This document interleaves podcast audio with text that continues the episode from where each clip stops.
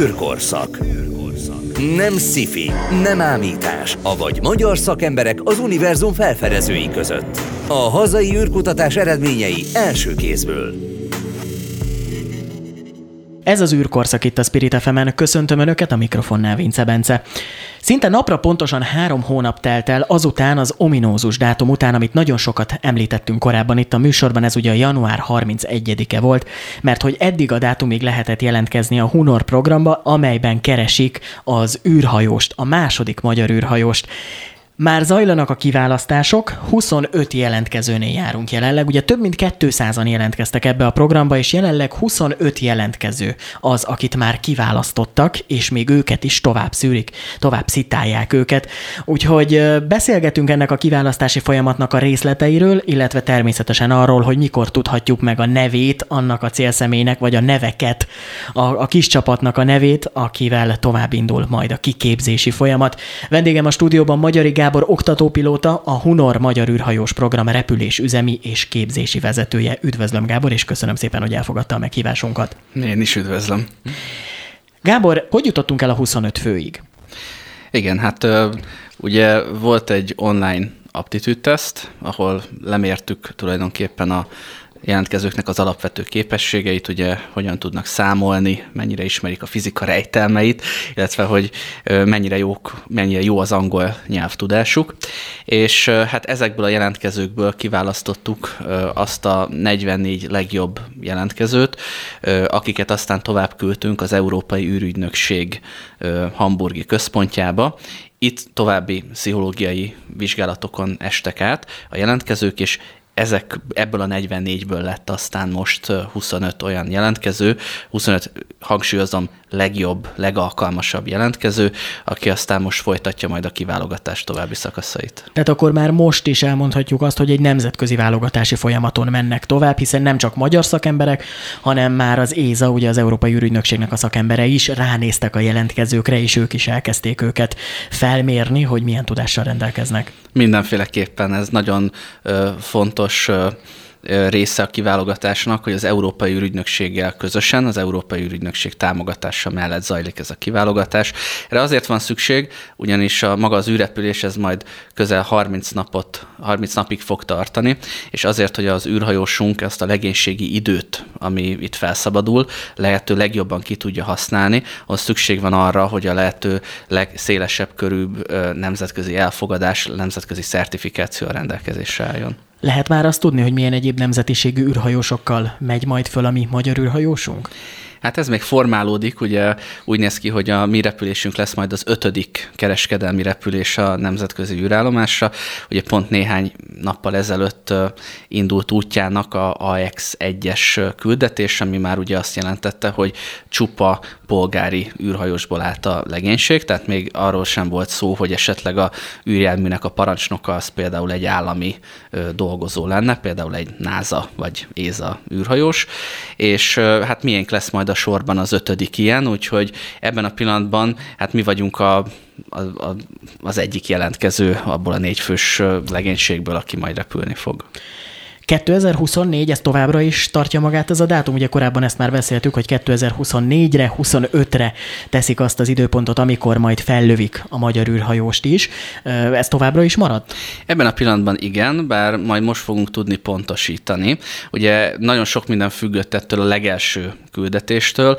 Ugye azt látjuk, hogy amikor elkezdődik valami, mint az űrrepülésben, akkor utána tényleg felpörög. Most már azért az egy hihetetlen dolog, hogy a, már itt a háttérben a SpaceX bonyolítja ezeket a, a taxijáratokat a nemzetközi űrállomásra, és hát azt látjuk, hogy most azért halasztották el három-négy nappal a következő állami küldetésnek az indítását. Ugye itt majd Samantha Cristoforetti, Éza űrhajós, olasz származású Éza űrhajós fog a nemzetközi űrállomásra repülni ugye több amerikai űrhajóssal egyetemben, mert hogy most ugye az AX1, AX1 repül, de itt azt lehet látni, hogyha megnézzük a váltást, azért itt tényleg néhány hetes fordulóidőkkel tud már a SpaceX ilyen járatokat bonyolítani, úgyhogy mi azt várjuk, hogy most, hogy elindult az első polgári küldetés, ugye sikeresen még meg kell várni, hogy visszatérjen, és amikor azt látjuk, hogy ez rendesen működik, akkor már sokkal könnyebben meg lehet becsülni, hogy akkor a második, harmadik, negyedik, ötödik az hogyan fog működni.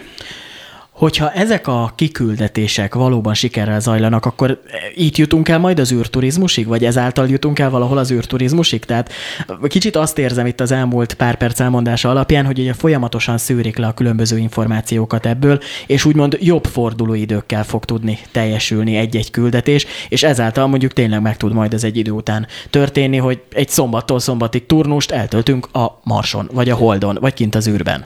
Természetesen ugye a kereskedelmi űrhordozó eszközök megjelenésének pontosan ez a célja. Ugye a kereskedelmi űrrepülés az erről szól, hogy a társadalom legszélesebb körei számára elérhetővé tegyük a világűrt, felhasználhatóvá tegyük a világűrt, és ugye ennek nyilván az első lépcsőfoka az volt, hogy az állami szektor tudja ezt használni, ugye ezért volt a, a SpaceX Dragon Demo Crew, ugye, amivel szertifikálták egyáltalán ezt a járművet, mint polgári űrjárművet, hogy tud szállítani embereket. A második lépcsőfok az ez, hogy olyan kereskedelmi entitások, mint például ebben a szempontból most Magyarország is tud kereskedelmi alapon emberes űrrepülést végrehajtani. Aztán egy harmadik lépcsőfok lesz majd az, hogy különböző cégek fognak űrhajósokat a világűrbe juttatni, és hát a negyedik lépcső lesz majd az, hogy a civil lakosság is számára is egyre elérhetőbb lesz majd ez a módszer. Azért is kérdeztem korábban a 2024, illetve 25-ös dátumot, mert hogy Hát bármennyire is nem szeretnénk róla beszélni, de kell róla beszélni, ugye zajlik mellettünk egy háború, itt az orosz-ukrán konfliktusra gondolok, és, és azért itt az orosz szerv oldaláról voltak érdekes kijelentések, ugye gondolok itt most a Roszkozmoszra, és neki a vezetőjére Rogozinra, aki már ki is jelentette korábban, hogy például a nemzetközi űrállomásból szeretnének kiszállni. Ez ügyben is érdeklődnék, hogy emiatt lehet-e csúszás, vagy mi úgymond ettől teljesen függetlenek vagyunk, és emiatt nem lesz csúszás? Pontosan azt nem lehet megmondani, hogy egy földi konfliktusnak milyen hatásai vannak egy jelenleg futó projektre. Azt lehet látni, hogy az utóbbi 10-20-30 évben nagyon sok konfliktussal kellett szembenézzen a geopolitika, mondjuk így, és hát ugye itt láttuk azt, hogy ennek milyen hatásai voltak az űrkutatásra, az űrrepülésre. Azt lehetett látni, hogy azért a nagyhatalmak, tehát az Egyesült Államok és a annó még Szovjetunió, most már Oroszország, ugye nekik a konfliktusaik azok nem feltétlen mentődtek át a, a világűrbe, tehát a, a Nemzetközi űrállomás programra ezek a földi konfliktusok nem voltak hatással. Most jelenleg ugye a személyzet az jól van, a, a nemzetközi űrállomás megfelelő üzemben működik, úgyhogy ebben a pillanatban nincsen okunk feltételezni azt, hogy bármilyen hatással lenne ez a mindennapi üzemelésre. Természetesen fel vagyunk készülve arra, hogyha nem várt események következnek be, akkor azokat kezelnünk kell, de ez nem feltétlen egy geopolitikai helyzet, vagy egy háború, vagy egy konfliktus a Földön, ez lehet műszaki meghibásodás, lehet teljesen más más jellegű probléma, akár mondjuk kitöri a bokáját a mi űrhajósunk menet közben. Kanyarodjunk is akkor vissza a kiválasztási folyamathoz. Ugye 25 fő Jelenleg ennyiből áll a csapat, és már az Európai űrügynökség is szemügyre vette ezeket a jelentkezőket. Hogy jutunk el a 25-ből 4-ig vagy 5-ig? Egyáltalán tudjuk azt, hogy 4 vagy 5 fő lesz a vége? Hát a terveink szerint, terveinkben most azt szerepel, hogy négy főt szeretnénk kiválogatni, ebből a négy főből kettő fő lesz az, aki a Hunor programra kerül kijelölésre, tehát lesz egy első számú és egy második számú legénység, nagyon hasonlóan, mint annak idején édesapáméknál dr. Magyari Béla és Farkas Bertalan ürepülésénél. Az, hogy mikor tudja majd meg a személyzet, hogy melyikőjük fog repülni, ez lehet, hogy majd az utolsó pillanatra fog csúszni. Ennek egész egyszerűen az az oka, hogy ugye mi folyamatosan kell, hogy figyeljük a egészségügyi és egyéb állapotát az, a jelölteknek, és nyilvánvalóan mi nem szeretnénk azt, hogy letesszük a voksunkat valaki mellett az elején, és akkor a másik résztvevő az úgy érzi, hogy ő mellőzve van. Tehát ez egy csapatjáték lesz egészen a végéig, és aztán majd az utolsó pillanatban nagyjából kettő hónappal az indítás előtt fog kiderülni, hogy ki mellett tesszük le a, a voksunkat, de igazából itt ez egy tényleg egy csapat döntés lesz majd. Akkor nem egy ötvenest fognak feldobni ott az űrhajó mellett, hogy akkor kilépi át a küszöböt, hanem már előre azért nagyjából lehet majd tudni, hogy ki lesz az, aki beszállhat ebbe a, a járműbe és elindulhat az űr felé. Így van, hát tulajdonképpen nekünk a paradigmánk itt a, a, az űrhajózásban az az, hogy itt azért mindenki nagyon motivált, itt mindenki azért látszik a jelentkezőkön is, hogy elég terjedelmes tudományos háttérrel rendelkezik, tehát mi megmutatjuk a lécet, amit meg kell ugrani, hogyha ők ezt a lécet meg tudják ugrani, akkor ők tudni fogják, hogy átugrották a lécet, azt is tudni fogják, ha csak picit ugrották át, vagy egyáltalán nem, és így mindenki saját magáról a program közben el tudja majd dönteni, hogy ő mennyire alkalmas arra, hogy elvégezze a, a feladatát. Úgyhogy én úgy gondolom, hogy, hogy egy nagyon-nagyon jó csapat fog itt összevelbuválódni, mert most látszik, hogy ebből a 25 jelentkezőből is szinte bármelyik jelentkezőt most meg lehetne fogni, ki lehetne képezni egy, egy űrutazásra. Itt nekünk most azt kell eldöntenünk, hogy ki lesz a legalkalmasabb jelölt, ki lesz az, aki a Hunor program kísérleteit a legjobban végre tudja majd hajtani. Milyen képességekkel kell jelentkezni annak az embernek, vagy azoknak az embereknek, akik most a 25-ből eljutnak majd a négyig? Hát ugye itt, itt már azért élesedik a helyzet, tehát itt nagyon fontos az, hogy egy kiegyensúlyozott személyiséggel bírjanak ezek a jelöltek, illetve fontos nagyon a, a motiváció is, illetve hát itt már azért a, a, a fizikai, fiziológiai megfelelésen is hatalmas hangsúly van.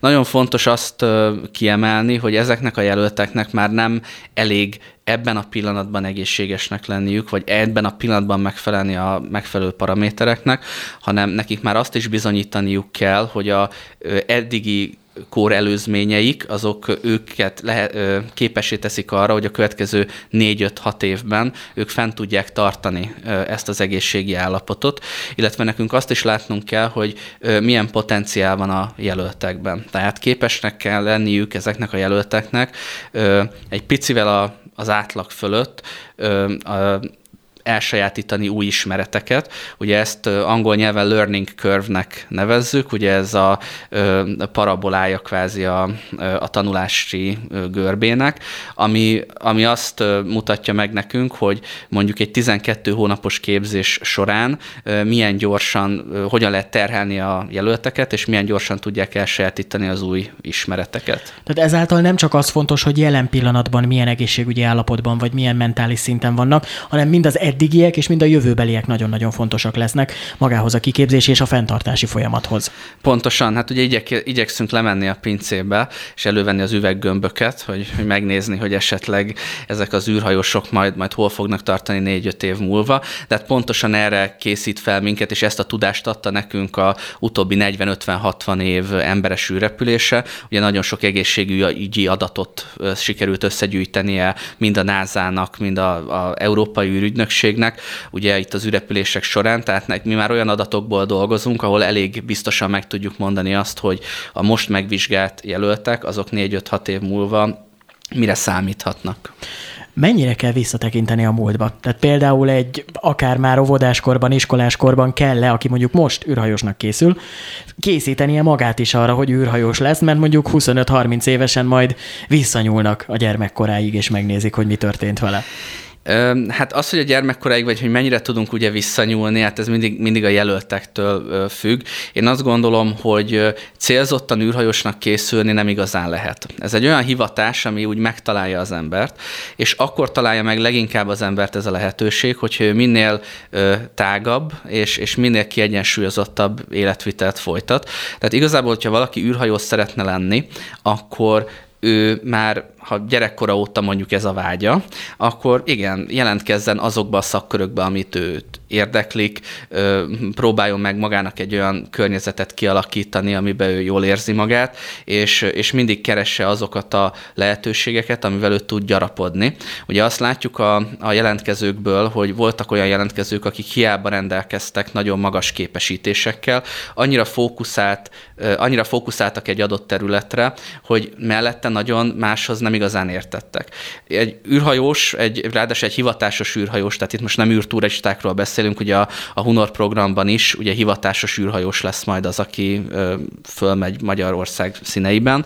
Ugye ez nagyon fontos lesz, hogy neki nem elég csak egy adott területre fókuszálva jól teljesítenie, hanem rendkívül interdisziplinárisnak kell lennie, tehát ő neki ugyanúgy kell tudnia megszerelni valamit, mint ahogy mondjuk egy, egy, egy biológiai kutatást mondjuk végrehajtani, úgyhogy aki űrhajós szeretne lenni, én azt mondom, hogy, hogy próbáljon meg egy ilyen nagyon színes és... Jolly szerte... Joker személyiség lenni. Így van, egy ilyen szertágazó életet élni. Ez nem azt jelenti, hogy mindenhez érteni kell, ez nem azt jelenti, hogy, hogy mindent magas szinten kell ismerni, csak hogy mindent ki kell próbálni. Uh-huh. Tehát, hogyha valaki elmegy mondjuk egy horvátországi nyaralásra, akkor ott igen, akkor vegyen egy, egy pipát, meg egy buvárszemüveget, nézze meg a kagylókat a tenger alján, és hogyha mondjuk elmegy esetleg egy vidámparkba, akkor ne csak az érdekelje, hogy hány gével gyorsul a hullámvasút, hanem próbáljon kicsit mögé nézni azoknak a mérnöki tényleg nagy találmányoknak, amik mondjuk egy ilyen parkban megtalálhatóak, hogy azok hogyan működnek. Kell kagylóvizsgálat az űrkutatáshoz?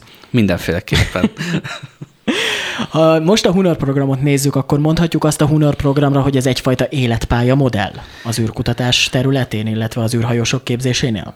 Így van, tehát most már elértünk oda, hogy most jelenleg Európában ez az, hogy valaki hivatásos űrhajós, ez egy életpálya modell. Ez azt jelenti, hogy valaki elér egy nagyon magas szintet iskolázottság és, és munkatapasztalat szempontjából, és ezek után ő a 30-as éveit, vagy 40-es éveit már úgy töltheti, hogy ő tagja egy astronauta állománynak, és itt neki tulajdonképpen az a feladata, az egyik feladata, hogy készen álljon mindig egy űrrepülésre, a másik feladata, feladatköre az, hogy ő részt vegyen a éppen aktuális kutatások előkészítésében, kiértékelésében, illetve nyilvánvalóan az éppen futó küldetéseket ő tudja ilyen jellegűen támogatni.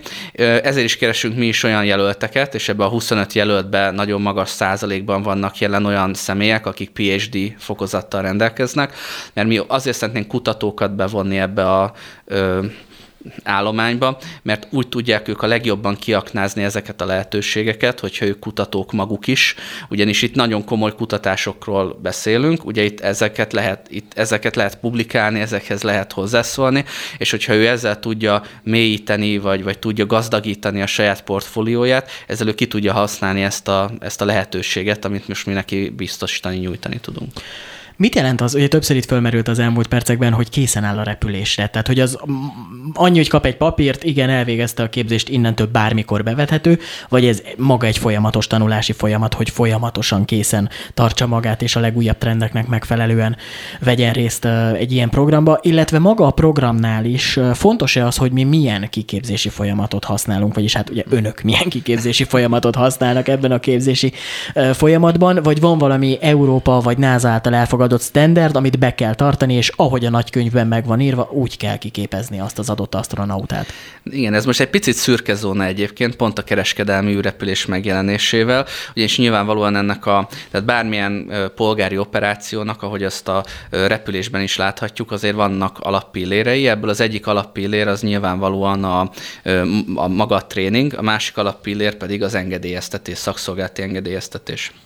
Most jelenleg olyan ö, polgári szakszolgálati engedély, hogy valaki űrhajós, az nem létezik. Ez nem azt jelenti, hogy nem fog a jövőben létezni, viszont most jelenleg egy ilyen ö, nemzetközileg megalkotott standard, az nem létezik ebből a szempontból, hogy hogyan kell űrhajóst képezni. Az űrhajós képzés az úgy működik, hogy van ö, valamilyen entitásnak, vagy egy, vagy egy állami szervezetnek egy olyan eszköz, amivel ő emberes űrrepülést végre tud hajtani, és ő kidolgozott erre egy eljárást, hogy azok az emberek, akiket ebbe beleültet, azok milyen képzésen kell, hogy végigmenjenek. Ugye az egyik ilyen standard, amit kidolgozott, kidolgozásra került, az a NASA-nak van egy ilyen standardja, és természetesen az Európai űrügynökségnek is van egy ilyen standardja.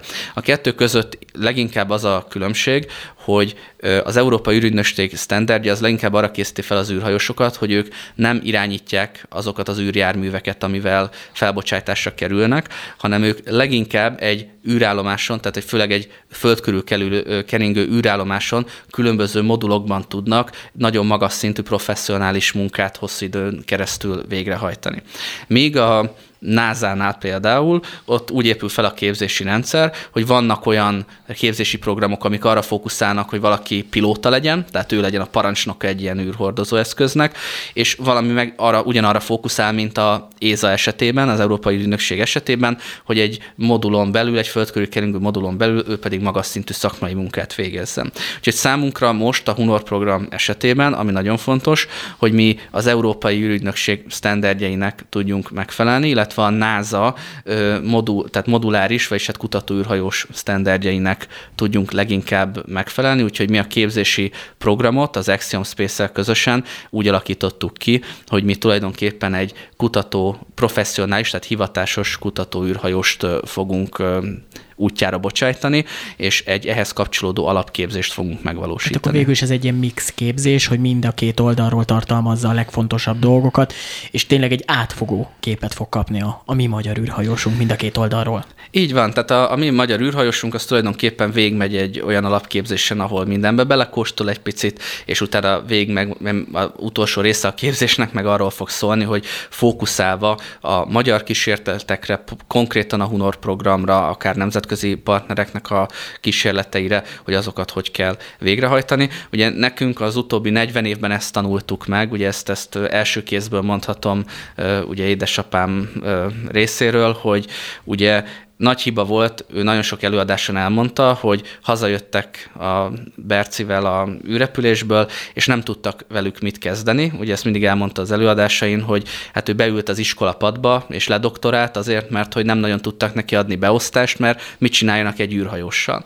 Mi most pontosan tudunk, tudjuk, hogy mit szeretnénk csinálni egy űrhajóssal. Ő része lesz Magyarországon egy űrhajós állománynak, ahol ő ezekben a kutatási tevékenységekben részt fog vállalni, és amennyiben Magyarország Magyarország részére bármilyen nemű ö, emberes űrrepülés misszió lehetőség felmerül, akkor ebből az űrhajós állományból ők repülni fognak, ha nem merül fel, akkor is lesz dolga az űrhajósnak, mert vagy itt a Földön fog kutató munkát végezni űrkutatás keretein belül, vagy pedig egy olyan emberes űrrepülés misszió, amit mondjuk egy külföldi űrhajós hajt végre nemzetközi űrállomás fedélzetén, de annak van magyar vonatkozása, a magyar űrhajós az ennek a kiszolgálásában tökéletesen részt fog tudni vállalni, és ehhez neki minden papírja és minden szertifikációja meg lesz majd. Ha a kereskedelmi légitársaságokra gondolunk, akkor arról nagyon-nagyon sokat olvashatunk, hogyha valaki mondjuk légitársaságot vált pilótaként, akkor ugye új eljárásrendekkel találkozik, új vizsgákat kell tenni, akár új típusvizsgát is. Az űrhajózásban ez hogy működik? Tehát ha egyszer mondjuk a mi magyar űrhajósunk azt mondja, hogy neki nagyon megtetszett egy állás mondjuk a NASA-nál, és ő innentől kezdve amerikai űrhajós szeretne lenni, egy, van erre lehetősége? Kettő, ha igen, akkor ez mivel jár neki?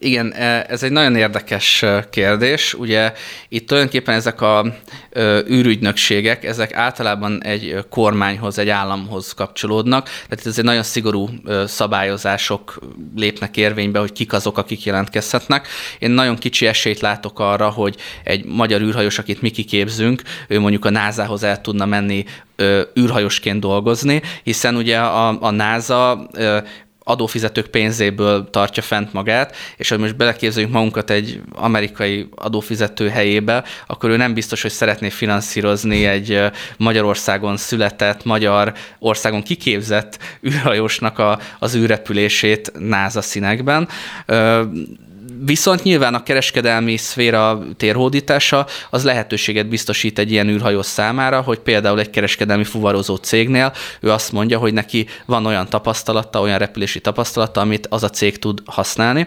Ez a magyar űrhajóst ezt szerintem most azért nem fogja fenyegetni, mert ő most ugye egy programba fog részt venni, ugye csak egy 30 napos űrrepülést fog végrehajtani, ami nekem egy hihetetlen nagy dolog, hogy azt mondhatom ugye most 2022-ben, hogy ez csak egy 30 napos űrrepülés de ha megnézzük például a NASA űrhajósait, nagyon sok NASA űrhajós, ő elszegődött a SpaceX-hez, a Blue Origin-hez, a Virgin Galactic-hez, és ugye ők azt a repülési tapasztalatot, amit a NASA-nál szereztek, és nem feltétlenül űrhajózásban, hanem akár repülőgépeken, tesztpilótaként, azt ők alkalmazzák a kereskedelmi szférában, és hát itt azért van egy kis bérfeszültség, tehát azért a, a, az állami szférában azért még mindig, még Amerikában is azért rosszabbul lehet keresni, mint a kereskedelmi szférában. Nagyon szépen köszönöm Magyari Gábornak az el, elmúlt perceket. Én remélem, hogy, hogy minél hamarabb kiderül majd akkor ez a négyes. Azt tudjuk már, hogy körülbelül mikorra redukálódik ez a 25-ös csapat négyre? Én ígérni nem szeretnék, viszont én, én szerették be abba bízni, hogy október környékére ez meg lesz. Rendben. Reméljük, hogy akkor október környékén újra tudunk majd beszélgetni. Már akár azzal a személlyel is, vagy azzal a kis csapattal, aki a végére maradt, és ők majd befáradnak hozzánk ide a stúdióba. Magyari Gábor oktatópilótának, a Hunor Magyar űrhajós program repülés üzemi és képzési vezetőjének nagyon szépen köszönöm az elmúlt perceket. Én is köszönöm szépen. Ez volt már az űrkorszak, köszönöm szépen önöknek is, hogy velünk tartottak. A jövő héten újra jelentkezünk, és egy újabb izgalmas területét fogjuk megvizsgálni az űrkutatásnak. Az elmúlt percekben Vince Bencét hallották. A viszont hallásra. űrkorszak. Nem sci nem ámítás, avagy magyar szakemberek az univerzum felfedezői között. A hazai űrkutatás eredményei első kézből.